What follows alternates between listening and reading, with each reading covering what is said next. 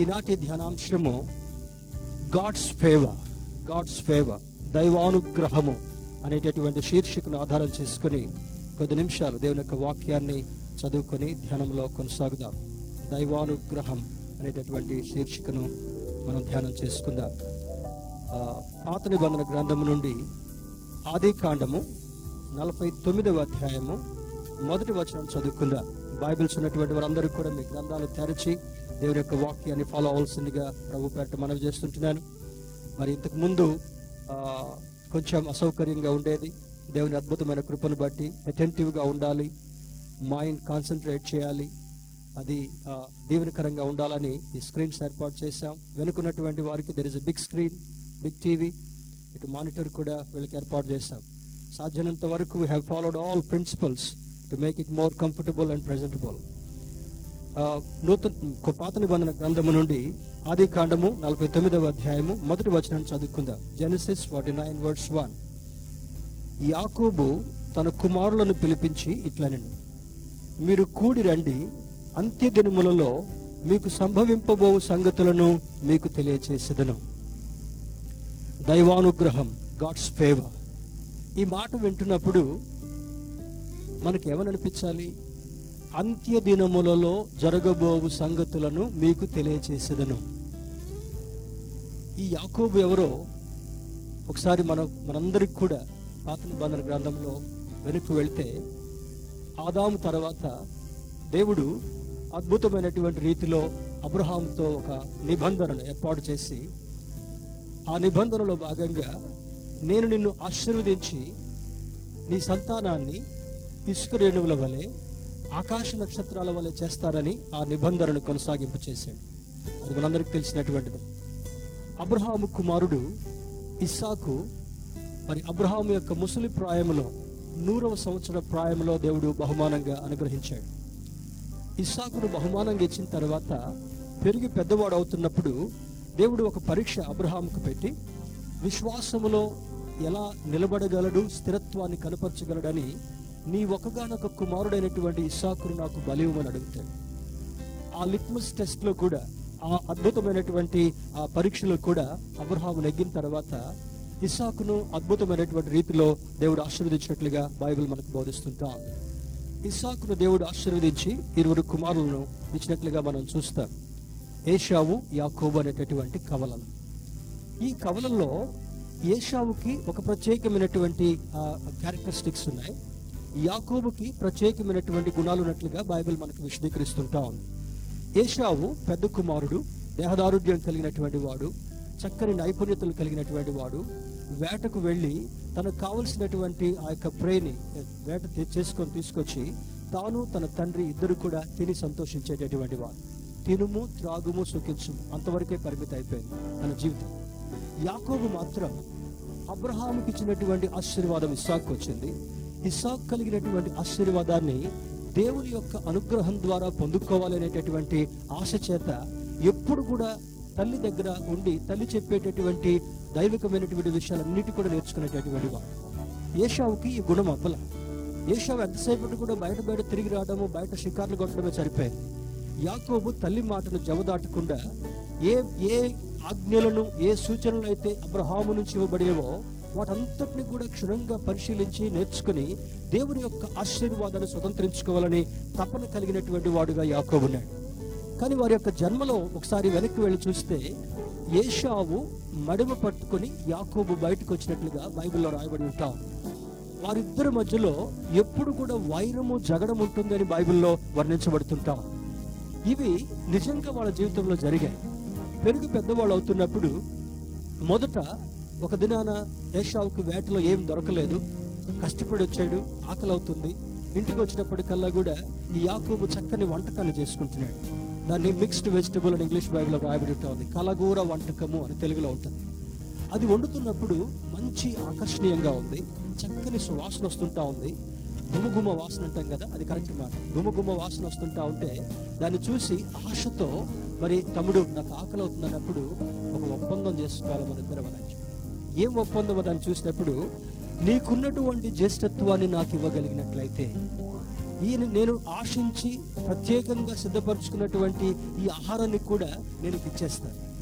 అప్పుడు ఒక ఒప్పందం ఎలా చేసుకునేటటువంటి వాళ్ళంటే, పెద్దవాళ్ళ చేతి తొడ కింద, కుడి తొడ కింద కుడి చేయిని పెట్టి ప్రమాణం చేయాలి. That they have to do like this.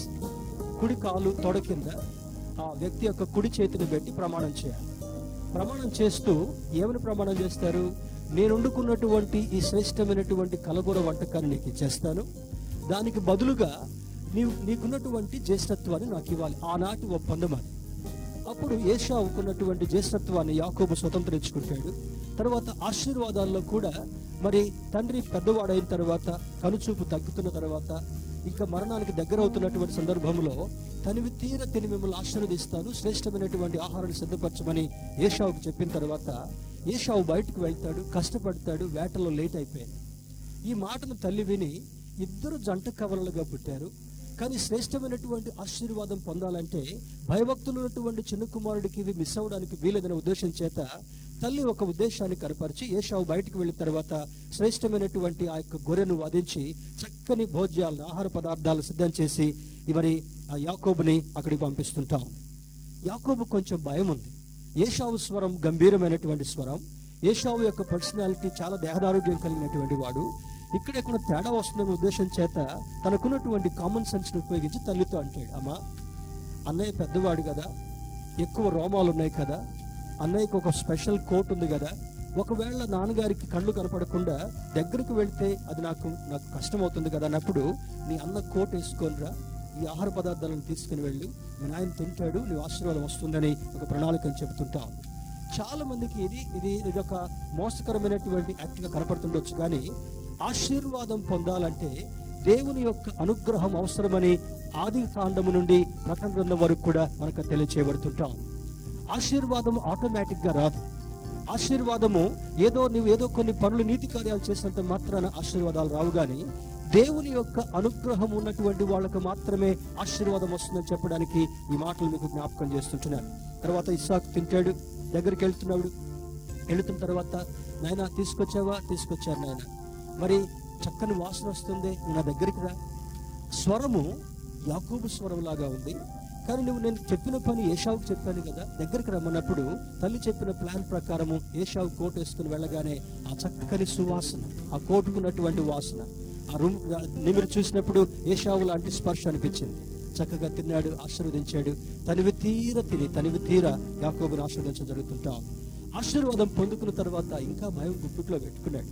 యాకోబు నువ్వు త్వరగా వెళ్ళి బయలుదేరు, నా అన్నగారి దగ్గరికి వెళ్ళి అక్కడికి వెళ్తే నీకు క్షేమం దొరుకుతుంది అన్నప్పుడు ఇంటి నుండి ప్రయాణమై పరిగెడుతూ బయటకు వెళ్ళిపోతాడు. కొద్దిసేపు అయిన తర్వాత ఏషా వస్తాడు. నాయన చక్కని వేట తీసుకొచ్చాను, లేట్ అయిపోయింది, అయినప్పటికీ కూడా చక్కని ఆహార పదార్థాలు సిద్ధపరిచాను, నన్ను దీవించు.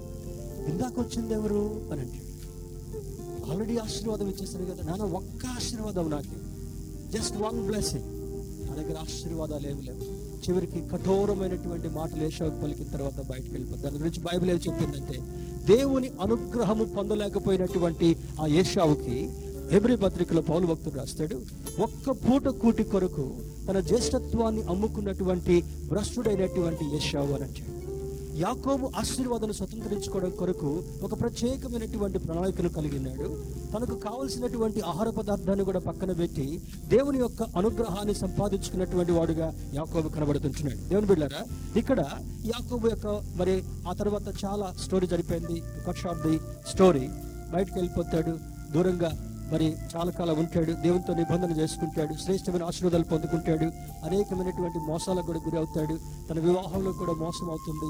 తర్వాత తన కుటుంబాన్ని దేవుడు విస్తరింపు చేస్తాడు. చివరికి అన్న దగ్గరికి వచ్చి రికన్సైల్ అయిపోతాడు. అయినప్పటికీ కూడా ఏశావు కంటే అత్యధికమైనటువంటి ఆశీర్వాదాలు యాకోబు నిలుపుకోవడానికి కారణం ఏంటంటే, అతని ఎడల దేవుని యొక్క అనుగ్రహము సమృద్ధిగా ఉన్నట్టుగా మనం చూడగలుగుతున్నాం. అందుకే ఇక్కడ అంటే చివరికి యాకోబు పెద్దవాడు అయిపోయాడు, కనుచూపు తగ్గిపోతుంటా ఉంది, తన మరణ స్థితికి దగ్గర అవుతున్నాడు అనేటువంటి సత్యం అర్థం కాగానే ఆయన ఆ కుమారులందరినీ దగ్గరికి పిలుస్తున్నాడు. ఎంతమంది కుమారులు యాకోబుకి? 12 మంది. ఒకటే వార్త వచ్చింది, ఒకటే వార్త. డౌట్ వస్తుంది, లేకపోతే 1, 2, 3 అని మొత్తం చెప్పుకుంటూ పోతూ ఉంటారు కొంతమంది, ఏదైతే అది తగులుతుంది అన్నట్టు. బైబిల్ చదువుతున్నప్పుడు దేవుని యొక్క వాక్యాన్ని మనం శ్రద్ధగా జ్ఞాపకం ఉంచుకోవాలి. అబ్రహాముకి ఇస్సాకు కుమారుడు, ఇస్సాకుకి ప్రముఖులుగా కనబడేటటువంటి వారు ఏశావు, యాకోబు. యాకోబును దేవుడు ఆశీర్వదించి 12 మంది కుమారులు ఇస్తాడు. ఆ 12 మంది కుమారుల్లో మరి ఆదికాండ భాగంలో మనం గమనించినట్లయితే అక్కడే ఉంటా ఉంది, రూబేను, సిమియోను, లేవి, యూదా, దాను, నఫ్తాలి, గాదు, ఆషేరు, ఇషాకారు, జెబులూను, యోసేపు, బెన్యామిన్ అనేటటువంటి 12 మంది కుమారులను దేవుడు వారికి ఆశీర్వాదకరంగా ఇవ్వడం జరుగుతుంటా. This chapter 49 reveals the prophecies concerning 12 tribes through Jacob. ఈ 12 మంది ఉన్నటువంటి గోత్రాలకు ఈ యొక్క పేర్లు, వీళ్ళ పేర్లకు ఉన్నటువంటి గోత్రాలుగా అది విస్తరింపచేసింది కనుక యాకోబుకి దేవుడు చూడండి అంత్య దినములలో మీకు సంభవింపబోవు సంగతులను మీకు తెలియజేసేదను. అంత్య దినములలో అందరూ పెద్దవాళ్ళు అయిపోయారు, ఎవరి కుటుంబాలు వాళ్ళకి అయిపోయాయి, ఎవరి జీవితాలు వాళ్ళకున్నాయి, ఎవరి బిజినెస్లు ఎవరి కార్యకలాపాలు వాళ్ళు చేసుకుంటున్నారు. వీళ్ళందరిలో ప్రత్యేకంగా ఆశీర్వదించబడినటువంటి వాడు యోసేపు. వీరందరి ఎడల దేవుని యొక్క అనుగ్రహము ఎంతో కొంత ఉన్నప్పటికీ కూడా యోసేపు యొక్క జీవితంలో దేవుని యొక్క అనుగ్రహము అద్భుతమైనటువంటి రీతిలో ఉన్నట్లుగా అర్థమవుతుంటాం. ఈ 49వ అధ్యాయము జేకబ్స్ ప్రాఫిటికల్ రెవల్యూషన్స్, అంత్య దినములలో అనేటటువంటివి జరగబోయేటటువంటి మాటలను ముందుగా దేవుని యొక్క అనుగ్రహం చేత విశదీకరించేటటువంటి అద్భుతమైనటువంటి కృపను యాకోబుకి ఇచ్చినందువల్ల కనుచూపు మందగిల్లిపోయినప్పటికీ కూడా అందరినీ సిద్ధపరిచి నా దగ్గరికి రమ్మని చెప్తాడు. ఇదే ఆశీర్వాదాలు ద్వితీయోపదేశకాండము 33వ అధ్యాయంలో కూడా భక్తుడైనటువంటి మోషే ద్వారా తెలియచేయబడుతుంటారు. ఇది యాకోబు చెప్పినటువంటిది ప్రాఫిటికల్ రెవల్యూషన్, మోషే భక్తుడు జ్ఞాపకం చేసినటువంటిది. వారి వారి జీవితాలను గమనించాడు గనుక, వారి వారి తెగలను వారి వారి గోత్రాలు క్షుణ్ణంగా పరిశీలించాడు గనుక దేవుని యొక్క ఆశీర్వాదాలు వారి ఎడల ఏ విధంగా కొనసాగుతున్నాయో ద్వితీయోపదేశకాండంలో భక్తుడైనటువంటి మోషే విశదీకరిస్తున్నటువంటి ఈ సన్నివేశం. దేవుని బిడ్డలారా, ఈ యొక్క ఉన్నటువంటి వారిలో God made a covenant with Abraham, దేవుడు అబ్రహాముతో ఒక నిబంధనను చేసుకున్నాడు. అండ్ బ్లెస్డ్ ఐజాక్, ఇస్సాకుని దేవుడు ఆశీర్వదించాడు. తర్వాత యాకోబును దేవుడు ఆశీర్వదించాడు. యాకోబు తర్వాత ఈ 12 మంది కుమారులు సంతానముగా ఇవ్వబడినప్పటికీ కూడా ఈ లాస్ట్ బట్ వన్ 11వ కుమారుడైనటువంటి యోసేపును దేవుడు అద్భుతంగా ఆశీర్వదిస్తాడు. ఆ తర్వాత యోసేపుకున్నటువంటి కుటుంబాల్లో ఎఫ్రాయిమును దేవుడు ఆశీర్వదిస్తాడు. ఈ మధ్యలో ఉన్నటువంటి వాళ్ళు వెళ్ళిపోయారు, వాళ్ళ చరిత్ర ఎక్కువగా ఎందుకు చెప్పబడట్లేదు అనంటే మనకు తప్పకుండా ఒక సత్యం అర్థం కావాలి.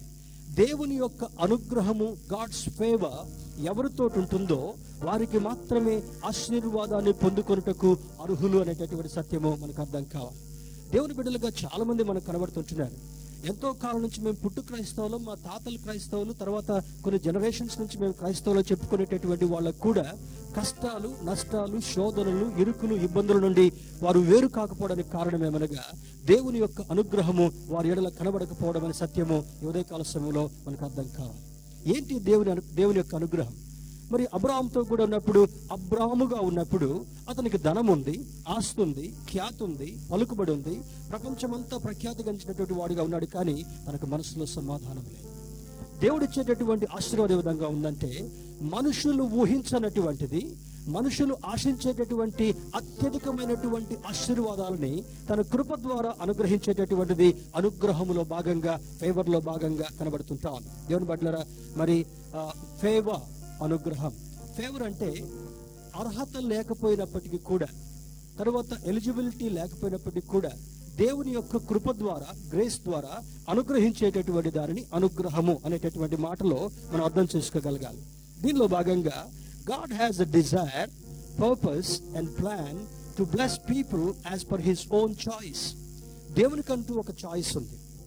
ఇప్పుడు మరి చూడండి,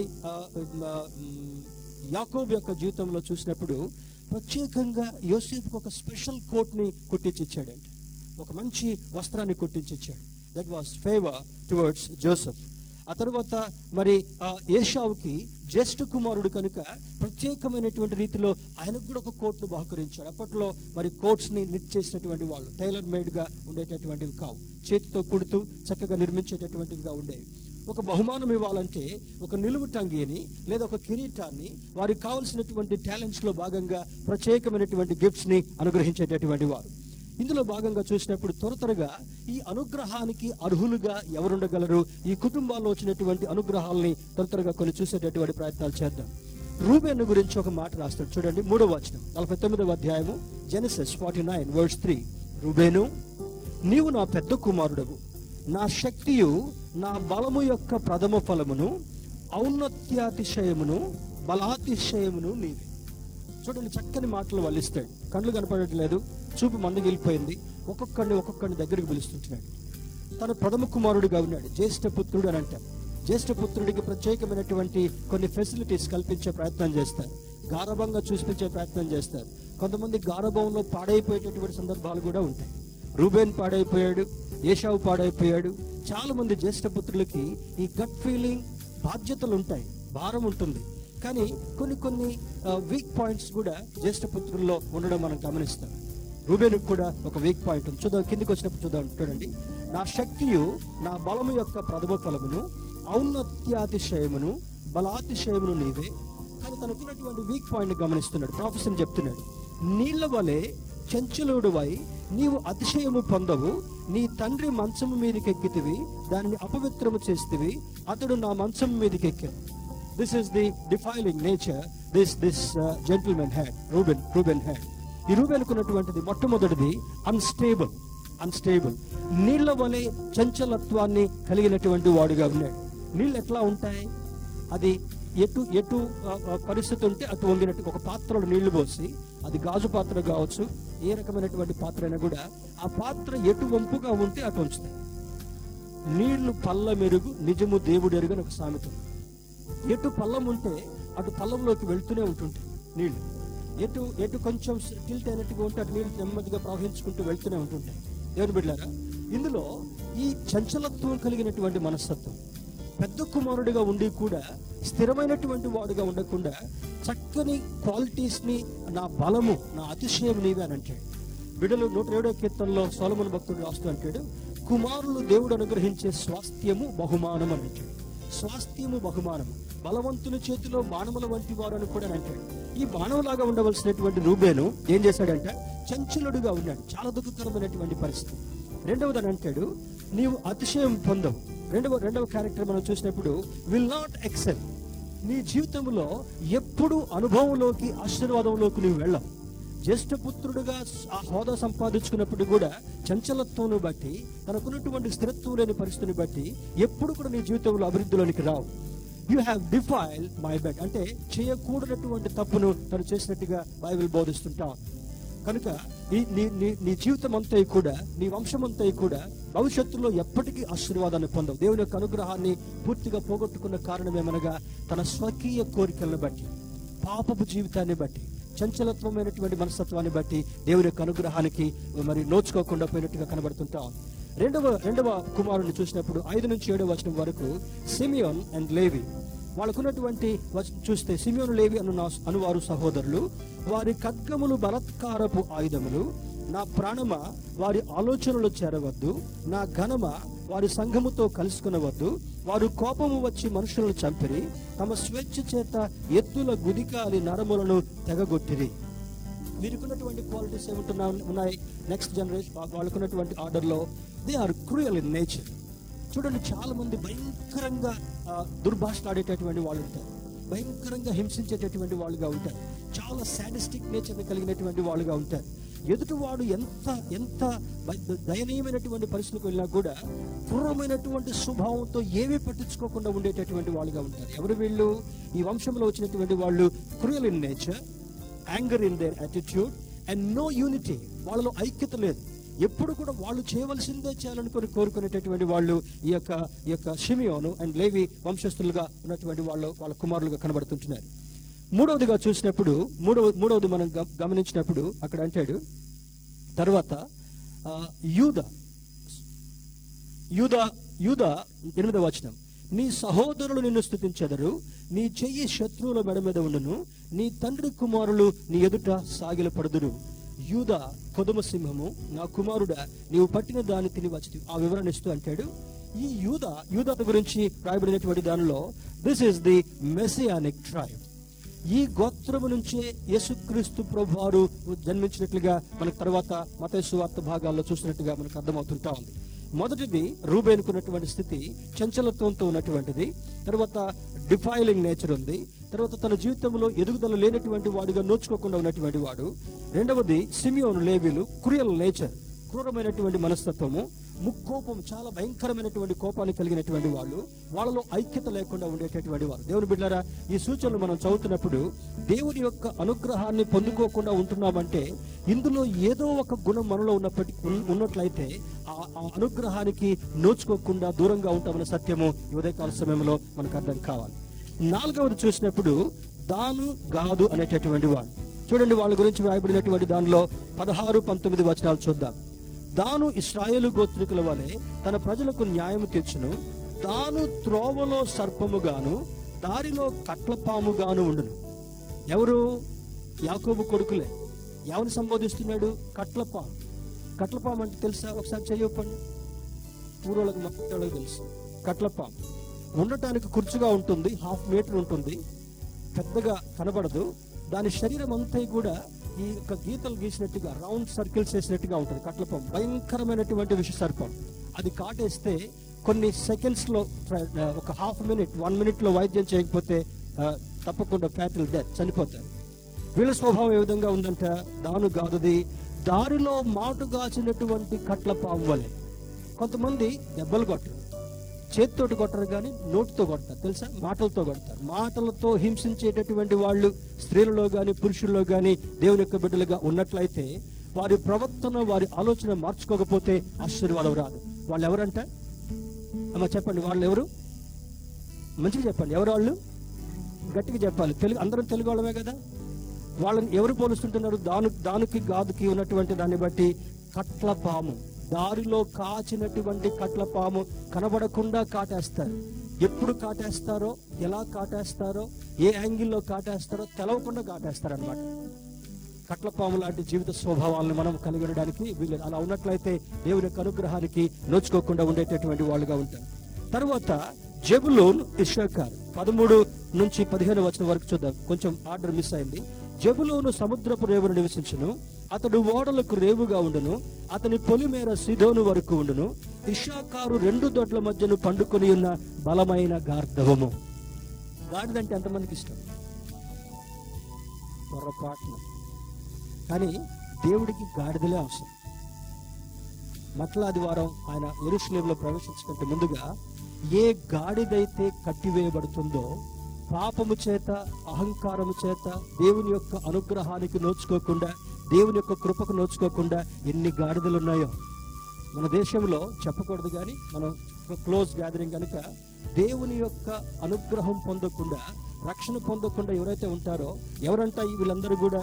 ఇశ్శాఖారు 2 దొడ్ల మధ్యను పండుకొని ఉన్న బలమైన గార్ధవము. 2 దొడ్లు అంటే గాడిదలకు కూడా దొడ్లలో కట్టేసినటువంటి వాళ్ళు. పశువుల్ని, గాడిదలు. అప్పుడు వాళ్ళకి గాడిదలు ఎక్కువగా ఉండేవి రవాణా సౌకర్యాల కోసం. ఇది అటు సంబంధించింది కాదు, ఇటు సంబంధించింది కాదు, మధ్యలో పడుకొని దారిని అడ్డుగా ఉండేటటువంటిది. ఏ ఆశీర్వాదం అయితే మనకు రావాలనుకుంటామో, ఏ ఆశీర్వాదం అయితే పొందుకోవాలనుకుంటామో అడ్డుబండగా ఉండేటటువంటి గాడిద. అర్థమవుతుందా? మన కుటుంబాల్లో చాలా ఇటువంటి గాడిదల్ని మనం గ్రహించగలగాలి. అంటే దేవుని యొక్క అనుగ్రహం మన దగ్గరికి రాకుండా ఉంటుందంటే, ఉదాహరణకు చెప్పాలంటే, ఈ లైట్ ఉంది ఇక్కడ. ఈ లైట్ స్టేజ్ మీదకి పడకుండా ఏదో అడ్డుంది అనుకోండి, ఒక కట్టెన ఉంది, ఏదో ఒక తెర ఉంది. ఆ తెరను తొలగిస్తే తప్ప ఆ కాంతి అక్కడ పడడానికి వెసులుబాటు కలగదు. ఎంతసేపు ఈ తెర ఉంటుందో, అందుకని నూతన బంధన గ్రంథంలో ఏమంటాడంటే, మీ ముఖం మీద ఉన్నటువంటి ఆ తెరలను తీసివేసినట్లయితే, పాపపు తెరను దూరం చేసినట్లయితే, అడ్డుబండగా ఉన్నటువంటి తెరను మీరు దూరం చేసినట్లయితే దేవుని యొక్క కాంతి మీ మీద పడడం మాత్రమే కాకుండా ఆశీర్వాదం కలుగుతుందని లేఖనం జ్ఞాపకం చేస్తుంది. కనుక మన కుటుంబాల్లో, మన జీవితంలో, మన బ్రతుకుల్లో ఏ స్థితి, ఏ క్రియ, ఏ కార్యము ఇటువంటి స్వభావాన్ని పోలింది అడ్డుగా ఉన్నట్లయితే ఆ అడ్డును తీసివేసేంత వరకు కూడా దేవుని యొక్క అనుగ్రహము, దేవుని యొక్క ఆశీర్వాదము మన దగ్గరికి రాదు. దేవుని బిడ్డలారా, ఇందులో అడ్డుబండలు చాలా ఉన్నాయి. ఏమేమి అడ్డుబండ్లు ఉన్నాయి? దేవుని సన్నిధిని ప్రేమించవలసిన రీతిలో ప్రేమించకపోకుండా ఉండేటటువంటి గుణము కూడా ఈ గార్ధవము లాంటి అడ్డుగోడ. దేవునికి చెందవలసింది దేవునికి ఇవ్వకపోవడం కూడా అడ్డుబండగా మిగిలేటటువంటిదే. దేవునికి సమయం ఇవ్వకపోవడం కూడా అడ్డుబండగా నిలబడేటటువంటిదే. దేవుని కొరకు నువ్వు ఏమి చేయలేకపోయి నీ నిస్సహాయ స్థితిలో ఉండి నీ ఇష్టానుసారంగా జీవించేటటువంటిది కూడా నీ జీవితంలో ఉండేటటువంటి అడ్డుగోడ మాత్రమే. మన జీవితంలో అనేకమైనటువంటి ఆబ్స్టికల్స్, అనేకమైనటువంటి అడ్డుగోడలు ఉంటున్నాయి కనుక ఆ అడ్డుగోడను తొలగించుకున్నట్లయితే, ఆ కట్టెను నీవు తొలగించుకున్నట్లయితే శ్రేష్టమైనటువంటి అనుగ్రహంతో కూడినటువంటి ఆశీర్వాదము మనకు లభ్యమవుతుందని లేఖనం మనకు సూచిస్తుంటా ఉంది. తర్వాత చూడండి, మరి స్ట్రాంగ్ యాస్, బలమైనటువంటి గాడిదగా ఉన్నాడు. ఆ బలమైనటువంటి గాడిద ఏం చేస్తుందంట? గాడిద చేసే రెండు ఉంటాయి. ఏం చేస్తా చెప్పండి? అడ్డుగా పడుకుంది, లెమ్మన్నా కూడా లేవట్లే, ఆశీర్వాదం రావట్లే. ఎవరైనా దగ్గరకు వచ్చి మంచిగా చెప్తే ఏం చేస్తుంది? అమ్మా వాణి ఎక్కడ చూసింది, మంచి జవాబే చెప్పింది. ఎట్లదంతది గాడిద? ఇట్లా అంటది కదా. అంటే ముందు నుంచి ఏం చేయదు గాడిద. కోపం వస్తే కరుస్తుందేమో కానీ, గాడిదలు కరుస్తాయి, కరవటం తక్కువే. కానీ ఎక్కడ దానికి ఉన్నటువంటిది, దాని కాళ్ళు బలమైనవి కనుక ఎవరైనా దగ్గరికి వెళ్ళి సూచన ఇచ్చినా, బాబు పొద్దున్నే లేవరా, చక్కగా ఆఫీస్కి వెళ్ళరా, మంచిగా చదువుకోరా, కష్టపడి చదవరా, మంచి ఉద్యోగం చేయరా అంటే ఈ అడ్డుగాడిది ఏం చేస్తుందంట? కనపడినట్టుగా వెనక తప్పి మీద అనేస్తుందంట. మన మోకాలు ఇరుగుద్దో, మనకి ఏం దెబ్బ తగులుద్దో మనకే తెలవు. అర్థమవుతుంది కదా? ఆ గాడిదకి మేత పెట్టి, ఆ గాడిదకి నీళ్లు పెట్టి, ఆ గాడిదకి చక్కని పోషణ ఇచ్చి, ఆ గాడిదకి దొడ్డి ఏర్పాటు చేసి చక్కగా పడుకో గాడిద అంటే ఈ గాడిద ఏం చేస్తుంది? రెండు దొడ్ల మధ్యలో ఉండి అడ్డంగా తన్నేస్తుందంట. జాగ్రత్త స్వామి. చాలా మంది గాడిదలు ఈరోజు తల్లిదండ్రులు తన్నేటటువంటి గాడిదలు ఉన్నారు. కొద్ది కష్టంగానే ఉంది కదా. ఏంటో మరి యాకోబుకి ఇటువంటి కుమారులు ఎందుకున్నారు నాకే అర్థం కావట్లేదు. యాకోబు కుమారులు లాంటి కుమార్తెలు మనకు కూడా ఉన్నారు అనేటటువంటి సత్యం ఈరోజు మనకు అర్థం కావాలి. ఏ ఏ గాడిద అయితే, ఏ వ్యక్తి గాడిద అంటే లూకాసు వార్తలో కుమారుడు అని రాయబడి ఉంటాం. కుమారుడు, పుట్టినోట్లో కుమారుడు అని రాయబడి ఉంటాం. ఇంత ప్రేమించి, ఇంత పోషించి, ఇంత సహకరించి, చిన్నప్పటి నుంచి భుజం మీద ఎక్కించుకొని, చిన్నప్పటి నుంచి కింద నడవకుండా చేస్తూ ఉంటే ఏం చేస్తారంట ఈ అడ్డగాడిదలు తన్నేటటువంటి గాడిదలుగా మారుతున్నట్లుగా మనం గమనించగలగాలి. అందుకే శాపగ్రస్తమైనటువంటి వాళ్ళుగా ఉన్నారు. దేవుని బిడ్డలారా గమనించండి, ఈ 12 మంది గోత్రాల్లో, 12 మంది కుమారుల్లో ఎవ్వరికి 11 మందికి ఆశీర్వాదాలు సరిగా రాలే. ఒక్క యోసేపుకి ఎందుకు వచ్చిందో చుట్టు చివరిగా కొన్ని నిమిషాలు వర్ణించేటటువంటి ప్రయత్నం చేస్తాను. తర్వాత మరి దే బికేమ్ స్లేవ్, వాళ్ళు బానిసలుగా మారారంట. కష్టపడలేదు గనుక, దేవుని యొక్క మాటలు వినలేదు గనుక, తండ్రి యొక్క మాటలు పెడచెవిన పెట్టారు గనుక అడ్డగాడిదిగా ఉండడం మాత్రమే కాకుండా బానిసత్వంగా, సేవక జనాంగంగా మారినట్లుగా లేఖనం సూచిస్తుంటాం. తర్వాత మాట చూద్దాం. తర్వాత ఉన్నటువంటి వారిలో ఆషేర్ అండ్ నఫ్తాలి, వీళ్ళు కొంచెం తెలియగలిగినటువంటి వాళ్ళు. పెద్దోడు పాడైపోయినా, నడిపోడు కొంచెం కాగలేకపోయినా, వీడు సీరియల్లో కిందికి వస్తూ వీళ్ళు ఏం చేశారంట, వీళ్ళకున్నటువంటి దానిలో 20వ వచనం నుంచి 21వ వచనం వరకు they are the food suppliers, అక్కడ ఉన్నటువంటి వాళ్ళకి ఆహారాన్ని సప్లై చేసేటువంటి వాళ్ళు, కొంచెం బిజినెస్ చేసేటువంటి వాళ్ళు. తర్వాత దే ఆర్ వెరీ టాకటివ్, ఏదైనా ఇష్యూ వచ్చినప్పుడు వాళ్ళు ముందు నిలబడి మాట్లాడేటటువంటి చాకచక్యమైనటువంటి స్థితిని వాళ్ళు మాత్రమే కలిగి ఉన్నారు. తర్వాత బెంజమిన్, యోసేపుని చివరికి పెట్టిన కారణం ఏంటంటే ఈ భ్రష్టత్వంలో ఉన్నటువంటి వాళ్ళందరినీ గురించి కూడా మనం అర్థం చేసుకోగలగాలి. బెంజమిన్ గురించి 27వ వచనం రాస్తాడు. చూడండి 27వ వచనం చూద్దాం. బెన్యామీను చీల్చునట్టి తోడేలు, అతడు ఉదయమందు ఎరను తిని అస్తమయమందు దోపుడు సొమ్ము పంచుకొని. చిన్న కుమారుడికి గారభం ఎక్కువైపోయింది, చిన్న కుమారుడికి సుకుమారం ఎక్కువైపోయింది, చిన్న కుమారుడికి ఎక్కువ కన్సిడరేషన్స్ ఎక్కువైపోయినాయి. ఏమైపోయాడంటే వీడు బెన్యామీను చీల్చునట్టి తొడేలు. తొడేలు ఏముంటుంది? బైబిల్ తొడేలు గురించి ఏమని చెప్తుందంటే పైకి గొర్రె చర్మం కప్పుకొని లోపల క్రూరమైనటువంటి స్వభావాన్ని కలిగినటువంటి వాళ్ళు తొడేలు. బయట ప్రయత్నాడు మమ్మీ గారు, డాడీ గారు. ఈ మాటలు వింటూ ఉంటే ఒకసారి నాకు ఏమనిపిస్తుంది అంటే మమ్మీ డాడీ అంటమే కొంచెం ఎక్కువ, అమ్మ నాన్న అని పిలుస్తాం. ఇంగ్లీష్ మీడియం వాళ్ళు కనుక మమ్మీ గారు, డాడీ గారు. తర్వాత వాళ్ళు బయటికి వెళ్ళిన తర్వాత అర్థమవుతుంది కదా, కళ్ళతో పలకరిస్తాం, పండ్లతో పలకరిస్తాం. ఏదైనైతే దానివల్ల ఇంకెవరికైనా గాడిద తల్లేటటువంటి గాడిదెవరు? జబులోన్, ఇశ్శాఖారు. తన్నటానికైనా ప్రయత్నం చేస్తాం, ఇంట్లో వాళ్ళు హింసించడానికైనా ప్రయత్నం చేస్తాం. ఏమీ లేకపోతే నీ గదింతే, ఓల్డ్ ఏజ్ హోమ్, అక్కడే ఉండు అనేటటువంటి ప్రయత్నం చేసేటువంటి వాళ్ళు కూడా చాలా మంది లేకపోలేదు. దేవుని బిడ్డలారా బెన్యామీను గురించి కూడా వ్రాయబడినటువంటి దానిలో హీ ఈజ్ క్రూయల్ వుల్ఫ్, క్రూరమైనటువంటి తోడేలు. పైకి మంచిగా చిన్న కుమారుడిగా, కనిష్ట పుత్రుడిగా కనబడుతున్నప్పటికీ కూడా చూడండి, రూబేన్ దగ్గర మొదలుకొని బెన్యామీను వరకు కూడా ఒక్క యోసేపును ఒక్కడిని పక్కన పెట్టి ఈ 11 మంది భయంకరమైనటువంటి భ్రష్టత్వంలో ఉన్నారు. దేవుని యొక్క అనుగ్రహాన్ని పొందలేకపోయేటటువంటి దౌర్భాగ్యమైనటువంటి జీవితాన్ని కలిగినటువంటి వాళ్ళుగా ఉన్నారు. రూబేన్ దగ్గర మొదలుకొని బెన్యామీన్ వరకు కూడా దేవుని యొక్క ప్రేమను పొందలేక, దేవుని యొక్క అనుగ్రహాన్ని పొందలేక, అత్యధికమైనటువంటి ఆస్తి కలిగినప్పటికీ కూడా శ్రేష్టమైనటువంటి దీవెనలు ఇస్సాకు నుండి యాకోబుకి, యాకోబు నుండి కుమారులకు రావాల్సినటువంటి స్థితి ఉన్నప్పటికీ కూడా దైవ భయం లేని కారణం వల్ల, దేవుని ప్రేమించలేకపోయిన కారణం వల్ల, దేవునికి ఇష్టంగా జీవించలేకపోయినందువల్ల, పాప సంబంధమైనటువంటి జీవితాన్ని జీవించినందువల్ల, స్వనీతితో కూడా ఉన్నటువంటి జీవితాన్ని జీవించినందువల్ల, దైవ భయం కోల్పోయినటువంటి కారణం వల్ల ఏమైపోయింది? 11 మంది భయంకరమైనటువంటి భ్రష్టత్వపు హిస్టరీని కలిగినట్లుగా లేఖనం సూచిస్తుంటాం. దేవుని బిడ్డలారా, మన కుటుంబాల్లో కూడా ఒకవేళ ఇటువంటి రూబేను మనస్తత్వాన్ని, కింది వరకు బెన్యామీన్ లాంటి మనస్తత్వం వరకు కూడా ఈ 11 మంది మనస్తత్వాన్ని మనలో, మన బిడ్డల్లో ఎవరిలో కలిగినప్పటికీ కూడా అది మన ఆశీర్వాదానికి అడ్డుబండగా ఉంది అనేటటువంటి సత్యము ఈ ఉదయకాల సమయంలో మనకు అర్థం కావాలి. చాలా మంది అనుకుంటారు, మా గ్రహణం బాగలేదండి, మా కర్మ బాగలేదండి, మా భవిష్యత్తు ఇలా ఉంటుంది, కారణం ఏంటో అర్థం కావట్లేదండి, శని చుట్టుకుందండి. ఇవేవి కూడా కాదు. మన వైఖరి, మన యాటిట్యూడ్, దేవుణ్ణి తృణీకరించేటటువంటి ఈ 2 ప్రాముఖ్యమైనటువంటి గుణాల వల్ల మాత్రమే ఈ వంశాలన్నీ కూడా, ఈ 11 ట్రైబ్స్ ఆశీర్వాదాన్ని స్వతంత్రించుకోలేకపోయాయి. చివరిగా యోసేపుని గురించి చూద్దాం. చూడండి, యోసేపుని గురించి రాసినటువంటి మాటలు 22వ వచనాన్ని చూద్దాం. యోసేపు ఫలించడి కొమ్మ, ఊట యొద్ద ఫలించడి కొమ్మ, దాని రెమ్మలు గోడ మీదికి ఎక్కి వ్యాపించును. ఈయన last but one, serial number 10. ఇంతమంది కుమారులకు ఆశీర్వాదాలు కలగకపోయినప్పటికీ కూడా యోసేపుకు ఆశీర్వాదం కలగడానికి కారణమేమనగా, యోసేపు మొదటి నుండి దైవభయం కలిగినటువంటి వాడు, 2వది ప్రార్థనాపరుడిగా ఉన్నటువంటి వాడు, 3వది దేవుని సన్నిధిని ప్రేమించినటువంటి వాడు. అబ్రహాముకున్నటువంటి భయం ఇస్సాకు వచ్చింది, ఇస్సాకున్నటువంటి భయం యాకోబుకు వచ్చింది, యాకోబుకున్నటువంటి దైవ లక్షణాలన్నీ కూడా యోసేపులో రంగరించి పోసినట్టుగా వచ్చేసాయి. అదే గృహంలో ఉంటున్నారు, అదే భోజనం చేస్తున్నారు, అదే కుటుంబంలో ఒక సభ్యులుగా జీవిస్తున్నప్పటికీ కూడా 11 మందికి అబ్బనటువంటి ఆశీర్వాదం, 11 మంది పొందనటువంటి అనుగ్రహాన్ని యోసేపు పొందడానికి కారణమేమనగా, యోసేపు పాపమును ద్వేషించినటువంటి వాడు. ఎవరు బిడ్డలారా, ఏసీతో ఇదే ప్రాబ్లం కదా, తలలు ఊగిపోతున్నాయి. పక్కన ఉన్నటువంటి వాళ్ళు నెమ్మదిగా చెప్పండి, ఎంత కష్టంగా ఉందో. చెప్పకూడదు, ఇలాంటివి చెప్తే పాస్టమ్ గారికి కూడా ఇష్టం ఉండదు, కానీ రోజులు తరబడి సరిగ్గా నిద్రున్నట్ల, రోజుల తరబడి చల్లగా పెట్టారు, ప్రశాంతంగా ఉంది, బయట డిస్టర్బెన్స్ ఏమి లేవు, పండ్లు, ఎక్స్ప్రెషను, ఊగుడు. దేవుడు మీకు మెళకువను కలుగజేయను గాక. 11 మంది కుమారుల్లో ఇటువంటి వాళ్ళు ఉండకుండా ఉండును గాక. అర్థమవుతుంది కదా? దేవుని బిడ్డలను గమనించండి.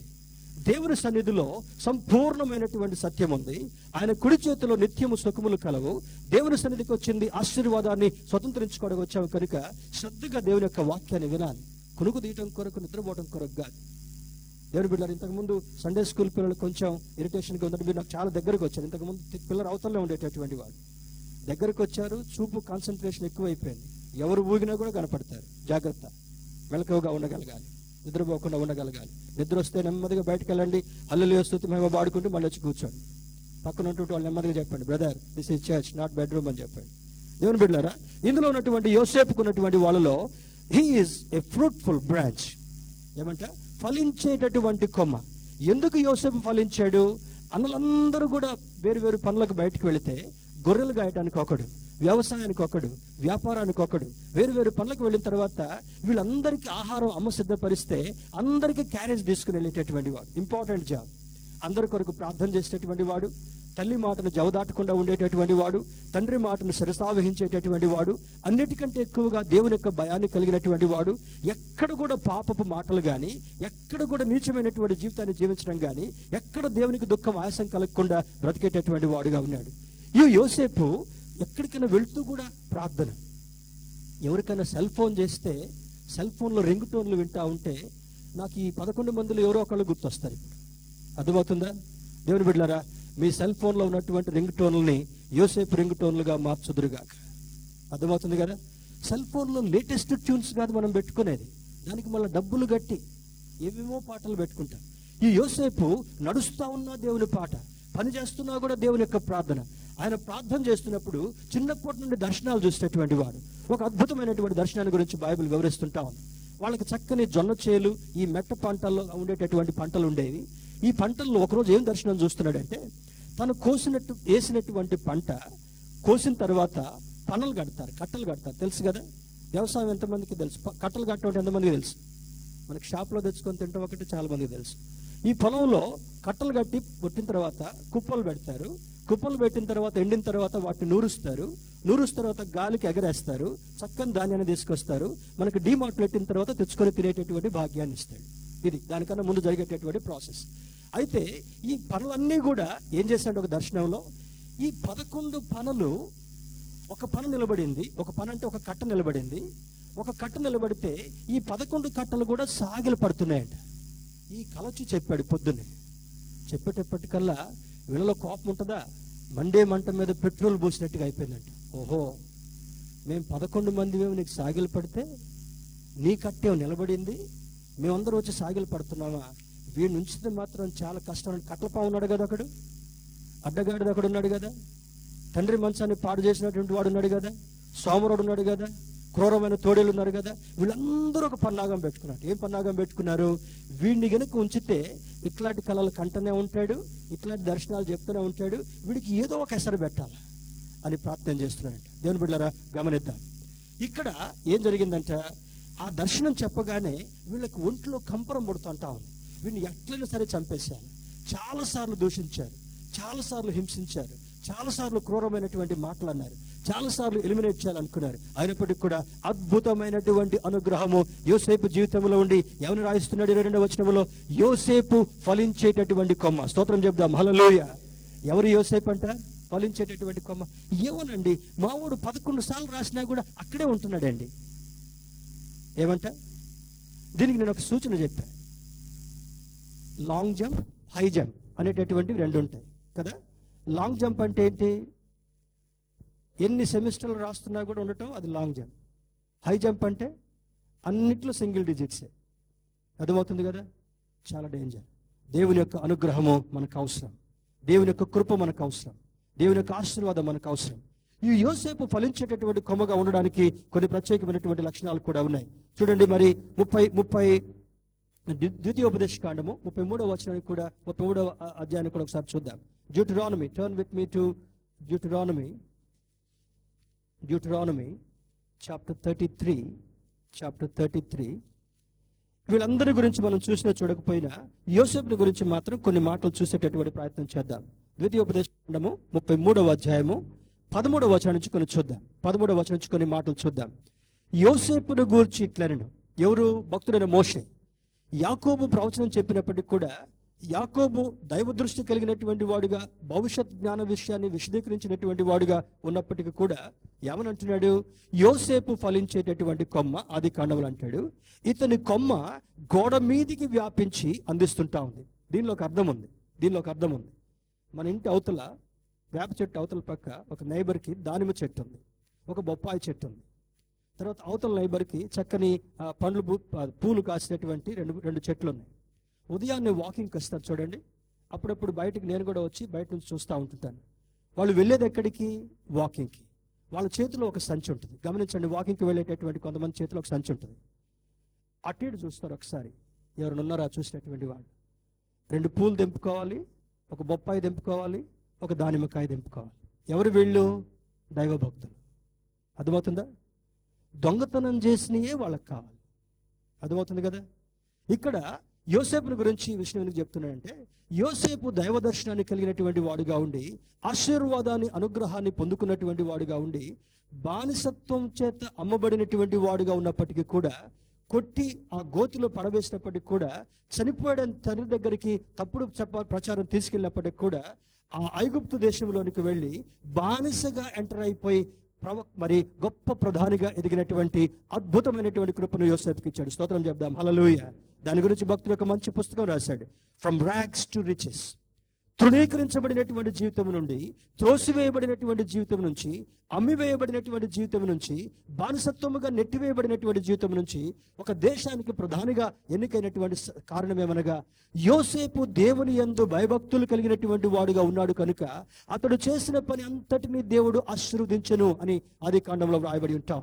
అద్భుతమైనటువంటిది. తన యొక్క జీవితంలో కొన్ని శోధనలు కలిగినాయి. అన్నల చేత శోధన వచ్చింది, అన్నల చేత కొట్టబడ్డాడు, అన్నల చేత అమ్మబడ్డాడు, అన్నల చేత చంపించుకోవాలనేటటువంటి కుట్రలు పన్నారు. అయినప్పటికీ కూడా దేవుడు యోసేపును వదిలిపెట్టలే, ఫలించేటటువంటి కొమ్మగా చేశాడు. కారణం ఏమనగా అతనిలో ఉన్నటువంటి ప్రార్థనా జీవితం, అతనిలో ఉన్నటువంటి అద్భుతమైనటువంటి విధేయతతో కూడినటువంటి జీవితంగా అది మనం చూడగలుగుతున్నాం. 33వ అధ్యాయంలో మోషే భక్తుడు ప్రస్తావిస్తున్న దాని గురించి త్వరగా చూసి ముగింపులోకి వెళ్దాం. ఇక్కడ అంటాడు యోసేపును గూర్చిటను, డ్యూటెరోనమీ చాప్టర్ 33 verse 13 ఆన్వర్డ్స్. ఆకాశ పరమార్థము వలన, మంచు వలన, క్రింద కృంగియున్న అగాధ జలముల వలన, సూర్యుని వల్ల కలుగు ఫలములోని శ్రేష్ఠ పదార్థముల వలన, చంద్రుడు పుట్టించు శ్రేష్ఠ పదార్థముల వలన, పురాతన పర్వతముల శ్రేష్ఠ పదార్థముల వలన, నిత్య పర్వతముల శ్రేష్ఠ పదార్థముల వలన, మూడవది చంద్రుడు పుట్టించు వలన శ్రేష్ఠ పదార్థముల వలన, నాలుగు పురాతనమైనటువంటి దాని వాటి వలన, నిత్య పర్వతముల వలన సంపూర్ణముగా ఫలించు భూమి కంటే యోసేపు యొక్క జీవితంలో దేవుని యొక్క అనుగ్రహము ఫుల్నెస్, కంప్లీట్ బ్లెస్సింగ్. ఆ బ్లెస్సింగ్స్ ఇచ్చి ఏం చేశాడంట, ఆ చెట్టు ఫలించడం మాత్రమే కాకుండా ఐగుప్తులకు తీసుకెళ్ళాడు, ప్రధాన అయిపోయిన తర్వాత తనకు ఒక దివ్య దృష్టి కలిగినటువంటి వాడుగా ఉన్నాడు. ఆ ప్రాంతంలో కరువు కలుగుతుందని దేవుడు బయలుపరిచిన తర్వాత తన దేశానికి సంబంధించినటువంటి వనరులు సమకూర్చడం మాత్రమే కాకుండా ఇరుగు పొరుగు దేశాలకు కూడా ఆహారాన్ని అందించేటటువంటి ఒక అగ్ర నాయకుడిగా ఉండి ఈ గోడ మీదికి వ్యాపించడానికి కారణం ఏమంటే ఐగుప్తు దేశంకు ఉన్నటువంటి శ్రేష్టతను ఇవ్వడం మాత్రమే కాకుండా ఆ ఐగుప్తు దేశానికి అటుపక్క ఉన్నటువంటి నేబరింగ్ కంట్రీస్ కూడా ఆహార పదార్థాలని సప్లై చేసినటువంటి వాడుగా ఉన్నాడు. ఇప్పుడు చూడండి, మనకు కొన్ని రోజుల క్రితం ఆనియన్ ప్రాబ్లం వచ్చింది కదా, ఉల్లిగడ్డలు ఎంతవరకు వెళ్ళిపోయింది, ఒక 100 రూపీస్ వరకు వెళ్ళిపోయింది. ఆ 100 రూపీస్కి వెళ్ళిపోయిన తర్వాత చాలా కష్టమైపోయింది, పొరుగు రాష్ట్రాల నుంచి మనం సప్లైస్ తెచ్చుకోవాల్సి వచ్చింది. అదేవిధంగా ఎక్కడ కరువు వచ్చిందో ఈ ఐగుప్తులో కరువు రాకపోవడానికి కారణం ఏంటి, యోసేపు ఫలించే కొమ్మగా దేవుడు చేశాడు గనుక, యోసేపును ప్రార్థనాపరుడుగా చేశాడు గనుక, యోసేపును దేవుని యొక్క అనుగ్రహం పొందేటటువంటి వాడుగా చేశాడు గనుక, దేవుని యొక్క శ్రేష్టమైనటువంటి దీవులన్నింటినీ కూడా స్వతంత్రించుకొని తన దేశానికి, తన ప్రజలకు, పొరుగు దేశాలకు, పొరుగు ప్రజలకు కూడా అందించేటటువంటి ఆశీర్వాదాన్ని బట్టి ఆ ఆదికాండ భాగంలో తండ్రి ఏమంటాడు, నీవు ఫలించేటటువంటి కొమ్మవే, గోడ మీదికి వ్యాపించనగా నీ పరిసరాలు దాటి అవతల పరిసరాలకు ఉన్నటువంటి వారికి కూడా ఆహారాన్ని అందించేటటువంటి అగ్రగణ్యుడిగా దేవుడిని చేస్తాడని యోసేపును ఆశీర్వదించినట్లుగా మనం చూడగలుగుతున్నాం. దేవుని బిడ్డలారా, దీనిలో ప్రత్యేకమైనటువంటివి 4-5 మాటలు చెప్పి మనం ముగించుకుందాం. మొట్టమొదటిది, he did not have the mind like his brothers. అతనికి తన అన్నదమ్ములకు ఉన్నటువంటి మనస్తత్వాన్ని తను కలిగి ఉండలేదు కనుక, he the special person by himself. దేవుని యొక్క అనుగ్రహాన్ని పొందినటువంటి వాడుగా 11 మంది సహోదరులకు ఉన్నటువంటి విపరీతమైనటువంటి చంచలత్వమైనటువంటి పాపముతో ముడివేయబడినటువంటి మనస్తత్వాన్ని యోసేపు కలిగి ఉండలేదు కనుక యోసేపును దేవుడు ఆశీర్వదించాడు. మొట్టమొదటిది. రెండవ ఆశీర్వాదం చూసినప్పుడు, he is a separated person. కీర్తనకారుడు మొదటి కీర్తనలు రాస్తాడు, దుష్టుల ఆలోచన చొప్పున నడువక, పాపుల మార్గమును నిలువక, అపహాసకులు కూర్చుండు చోట కూర్చుండక, యెహోవా ధర్మశాస్త్రాన్ని దివారాత్రులు ధ్యానించేటటువంటి వాడు ఎలా ఉంటాడంట, నీటి కాలువల ఓరను నాటబడినటువంటి చెట్టు వలె, ఆకువాడక తన కాలమందు ఫలమిచ్చేటటువంటి చెట్టు వలె ఉంటాడు. యోసేపు కాలములో ఫలించేటటువంటి కొమ్మగా మారాడు. మన జీవితంలో కూడా ఫలించేటటువంటి కొమ్మగా మారకపోతే ఆ కొమ్మను దేవుడు కట్ చేయాలనుకుంటున్నాడంట. దేవుని బిడ్డలారా, ఆ ద్రాక్షవల్లి అనుభవంలో జ్ఞాపకం చేయబడుతుంటా ఉంది. నీ దేవుని దృష్టిలో నువ్వు ఫలించకపోతే, దేవుని యొక్క అనుగ్రహాన్ని పొందకపోతే, నీవు ఫలించినటువంటి ఉపయోగం లేనటువంటి చెట్టుగా ఉన్నావు కనుక నిన్ను ఏదో ఒక సమయంలో తృణీకరించి ఆ వ్యర్థ పదార్థంగా దేవుడి నుండి చెత్తలో పారవేయకుండా ఉండాలని దేవుని యొక్క సూచన అయి ఉంటాం. దేవుని బిడ్డలారా, దేవుని యొక్క అనుగ్రహం మనకు ఎంతైనా అవసరం. మూడవది చూసినప్పుడు, Joseph honoured his father very much. 12 మంది పిల్లల్లో కూడా 11 మంది శ్రేష్టమైనటువంటి మరి స్థితిని కనపరచకపోయినా కూడా యోసేపు మాత్రం తండ్రి చెప్పినటువంటి ప్రతి మాటను కూడా జవదాటకుండా నడిచినటువంటి వాడు. మొదటిది. రెండవది, ఈ ఆనర్డ్ హెవెన్లీ ఫాదర్ టు. ఈ భౌతిక సంబంధమైనటువంటి తండ్రిని యాకోబును ఘనపరచడం, గౌరవించడం మాత్రమే కాకుండా చెప్పిన మాట అంతటిని శ్రద్ధగా చేయడం మాత్రమే కాకుండా ఎక్కడ పాపపు కోవలో వెళ్లకుండా ఉండడం మాత్రమే కాకుండా ఈ భూ సంబంధమైనటువంటి తండ్రిని గణపరిచాడు. పరసంబంధమైనటువంటి తండ్రి, పరలోకపు తండ్రిని కూడా ప్రేమించినట్లుగా లేఖనం సూచిస్తుంటా ఉంది. దేవుడు చెప్పినటువంటి మాటల ప్రకారం జీవించాడు కనుక అతడు చేసినదంతయు సఫలమయ్యేటట్టుగా చేశాడంట. మనం ఏది చేసినా కూడా సఫలం కాకపోవడానికి కారణమేమనగా దేవుని యొక్క అనుగ్రహాన్ని పొందుకోలేకపోవడమే, రూబేను లాంటి మనస్తత్వాన్ని కలిగి ఉండడమే. దేవుని బిడ్డలారా యోధ కాల సమయంలో జ్ఞాపకం ఉంచుకుందాం. తర్వాత అంటాడు he stayed away from sin. ఆ అంతఃపురంలో రాజభవనంలో ఉంటున్నప్పుడు ఒక దినాన ఒంటరిగా ఉన్నటువంటి సమయంలో జరిగినటువంటి సంభవము మనకు తెలుసు. ఆ యొక్క అధికారంలో ఉన్నటువంటి ఆ రాణి మోహించి ఇతన్ని పాపములో పడవేయాలని చూసినప్పటికీ కూడా పాపము నుండి పారిపోయినటువంటి వాడుగా ఉన్నాడు. ఎవరి బిడ్డలు గమనించండి, ఎనీబడి ఎవరికి పాపపు సంకేతాలు ఉన్నాయో, ఎవరు పాపపు జీవితంలో ఉన్నారో, ఎవరు రహస్యమైనటువంటి జీవితాలు జీవిస్తూ ఉన్నారో దేవుని యొక్క అనుగ్రహం మీకు కనగకపోవడానికి కారణము అదే బలమైనటువంటి కారణముగా ఉందని వాక్యం జ్ఞాపకం చేస్తుంది. కనుక Joseph ran away from sin. యోసేపు పాపము నుండి పారిపోయినటువంటి వాడుగా ఉన్నాడు కనుక అతన్ని ఫలించేటటువంటి కొమ్మగా చేసినట్టుగా లేఖనం సూచిస్తుంటాం. You should not get closer to the sinful circumstances. పాప సంబంధమైనటువంటి జీవితానికి దగ్గర కాకుండా ఎప్పుడు కూడా పాపానికి దూరంగా ఉండి యోసేపు వలె ఫలించేటటువంటి కొమ్మగా మారాలనేటటువంటిది దేవుని యొక్క అనుగ్రహంలో భాగంగా కనబడుతుంటాం. He kept his holiness. తర్వాతది ఆయన తన పరిశుద్ధతను కాపాడుకున్నాడంట. పేతురు భక్తుడు రాస్తాడు, లేవి కాండంలో కూడా పాత నిబంధనలు రాయబడినటువంటి మాటను చూసినప్పుడు ఆయన పరిశుద్ధుడు గనుక నీవును పరిశుద్ధుడిగా ఉండాలని లేఖనం సూచిస్తుంటా ఉంది. He is holy, we got to be holy. యోసేపు యొక్క జీవితంలో ఎంత ఫలించడానికి కారణమేమనగా బానిసత్వపు జీవితం నుండి వారి ఒక గొప్ప వ్యక్తిగా మారడానికి కారణమేమనగా అనేక తరాలకు సరిపోయేటటువంటి ఆశీర్వాదాలు సమకూర్చడానికి కారణమేమనగా దర్శన అనుభవాలను కలిగి ఉండడానికి కారణమేమనగా తనలో ఉన్నటువంటి ప్రార్థనా జీవితము, తనలో ఉన్నటువంటి పరిశుద్ధ జీవితంగా మనం చూడగలుగుతుంటున్నాం. దేవుని బిడ్డలుగా రావటం పోవటం వాక్యం చదువుతున్నామని మరలా లోకంలో కలిసిపోయేటటువంటి జనాంగంగా ఎంత మాత్రం ఉండడానికి వీలేదు. If you want God's favour, దేవుని యొక్క అనుగ్రహం మనకు కావాలంటే యోసేపు లాంటి ప్రార్థనా జీవితాన్ని, యోసేపు లాంటి పరిశుద్ధమైనటువంటి జీవితాన్ని కూడా కలిగి ఉండాలని లేఖనం మనకు సూచిస్తుంటా ఉంది. He kept his testimony. చివరిది తన యొక్క సాక్ష్యాన్ని కాపాడుకున్నాడంట. తన సాక్ష్యాన్ని కాపాడుకున్నాడు. దేవుని బిడ్డలారా, మరి నేను నా జీవితం అంతట్లో కూడా పనిచేసింది, మరి దేశం అంతట్లో కూడా ఎక్కువగా విమెన్స్ డిపార్ట్మెంట్, చిల్డ్రన్ డిపార్ట్మెంట్తో నేను పనిచేశాను. My study, my research, my administration, my work situation, ఎక్కడికి వెళ్ళినా కూడా ఇంతవరకు ఆ పాపపు నీడలో పడకుండా సాక్ష్యాన్ని కాపాడుకున్నందుకు దేవుడు నన్ను ఆశీర్వదించాడు. ఈ సత్యాన్ని మీరందరూ కూడా గ్రహించగలగాలి. చాలా మంది తొలికిసలాడేటటువంటి జీవితాన్ని కలిగి ఉంటారు. ఎక్కడ అవకాశం దొరికితే స్లాంగ్ లాంగ్వేజ్ మాట్లాడేటటువంటి వాళ్ళు ఉంటారు, వెటకారంగా మాట్లాడేటటువంటి వాళ్ళుగా ఉంటారు, పాప సంబంధమైనటువంటి కోరికలను ఆలోచించేటటువంటి వారుగా ఉంటారు. యోసేపు సాక్ష్యాన్ని కాపాడుకున్న కారణం వల్ల ఏమయ్యాడంట? చెప్పని పక్క వాళ్ళతో, యోసేపు ఫలించడు కొమ్మ, గోడ మీదికి వ్యాపించిన కొమ్మ. మన జీవితంలో ఒక్క పిండి కూడా కనపడట్లేదు, అవునా? మన ఇంటి పక్కన ఒక మామిడి చెట్టు, నేనంతా శుభ్రం చేసేటప్పుడు పైనుంచి చూస్తే రెండు పూలు కనపడ్డాయండి. మామిడి సంతోషం కలిగింది. అక్క అక్క అక్క మన మామిడి చెట్టే పూట వచ్చింది అక్క, పూట వచ్చినట్టు, పిండి వచ్చినట్టు, కాయ తిన్నట్టు, తీయగా ఉన్నట్టు ఆల్రెడీ ఊహల్లోకి వెళ్ళిపోయాడు. పూట చూస్తేనే నీకు అంత కోరిక కలిగిందే. అదే పండు అదే మనం రుచి చూసి మధురంగా ఉంటే ఇంకెంత ఉండగలగాలి? నీ జీవితం పూతగా మిగిలిపోవడానికి వీల్లేదు, మన జీవితం పిందెల్లాగా మిగిలిపోవడానికి వీల్లేదు. మన జీవితాలు కాయలుగా రావాలి, మన జీవితాలు ఫలాలుగా రావాలి. ఈ ఫలాలు మనకు మాత్రమే కాకుండా మన ప్రాంతంలో ఉండేటటువంటి అనేకులకు ఆశీర్వాద ఫలాలు ఇవ్వాలంటే you got to live like Joseph.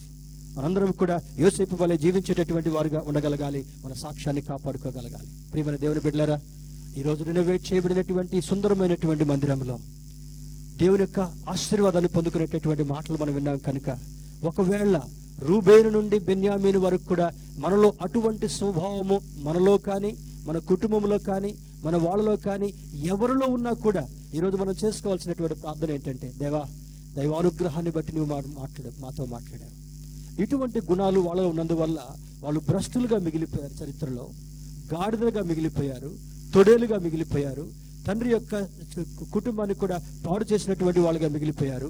అటువంటి భ్రష్టులుగా మేము కూడా మిగిలి ఉండకుండా మేము మా జనాంగం ఆశీర్వదించబడాలంటే యోసేపు లాంటి చెప్పినటువంటి 7 గుణాలను మనం కలిగినట్లుగా మనం ప్రయత్నం చేద్దాం. యోసేపు పొందుకున్నటువంటి ఆశీర్వాదాన్ని మనం కూడా పొందుకునేటటువంటి ప్రయత్నం చేద్దాం. మనం అనేకులకు దీవెనకరంగా మారదాం. You should be blessing to yourself and your family, and you should be blessing to many nations in the world. నీవు అనేకులకు ఆశీర్వాదకారణంగా ఉండగలగాలి. ఇప్పుడు ఇంత చేసింది, this is only stage 2. Stage 1 దేవుని యొక్క పరిచర్యకు రావడం, స్టేజ్ 2 ఆత్మల సంపాదన చేయడం, స్టేజ్ 3 ప్రపంచవ్యాప్తంగా మన యొక్క పరిచర్య వెళ్ళగలగాలి. మన వచ్చినటువంటి దైవజనులు ప్రార్థన చేసి చెప్పారు, ఈ పరిచర్య బేతెస్దా పరిచర్య అన్ని ఖండాలకు వ్యాప్తి చెందాలి. ఎంతమందికి నమ్మకం ఉంది? దేవుని యొక్క రాకడ కంటే ముందుగా మనం బ్రతికుండగానే ఈ పరిచర్య ఇప్పటికి 167 నేషన్స్కి వెళ్తుంటా ఉంది. ఎక్కడ కూడా చేయి జాపట్ల, ఎవరిని కూడా దేహి అనట్లా, ఎవరికి కూడా మాకు ఇవ్వండి అని చెప్పట్లా. దేవుని బిడ్డలారా, ఈ పరిచర్య సువార్త అన్ని దేశాలకు వెళ్ళగలగాలి. That is the reason we made the standards. రాబోయేటటువంటి దినాల్లో స్టేజ్ 3లో భాగంగా అద్భుతమైనటువంటి పరిచర్య భూభాగం అంతటికి కూడా వెళ్ళాలి. మన కుటుంబంలో ఎవ్వరూ రక్షణ లేకుండా ఉండడానికి వీల్లేదు. మన కుటుంబంలో ఎవ్వరు ఈ 11 మందిలో ఒక్క స్వభావాన్ని కూడా కలిగి ఉండకుండా యోసేపు లాంటి స్వభావాన్ని కలిగినటువంటి వాళ్ళుగా మనం సిద్ధపడదాం. అతి కృప దేవుడు మనందరికీ కలుగు చేయనుగాక. ఆమేన్.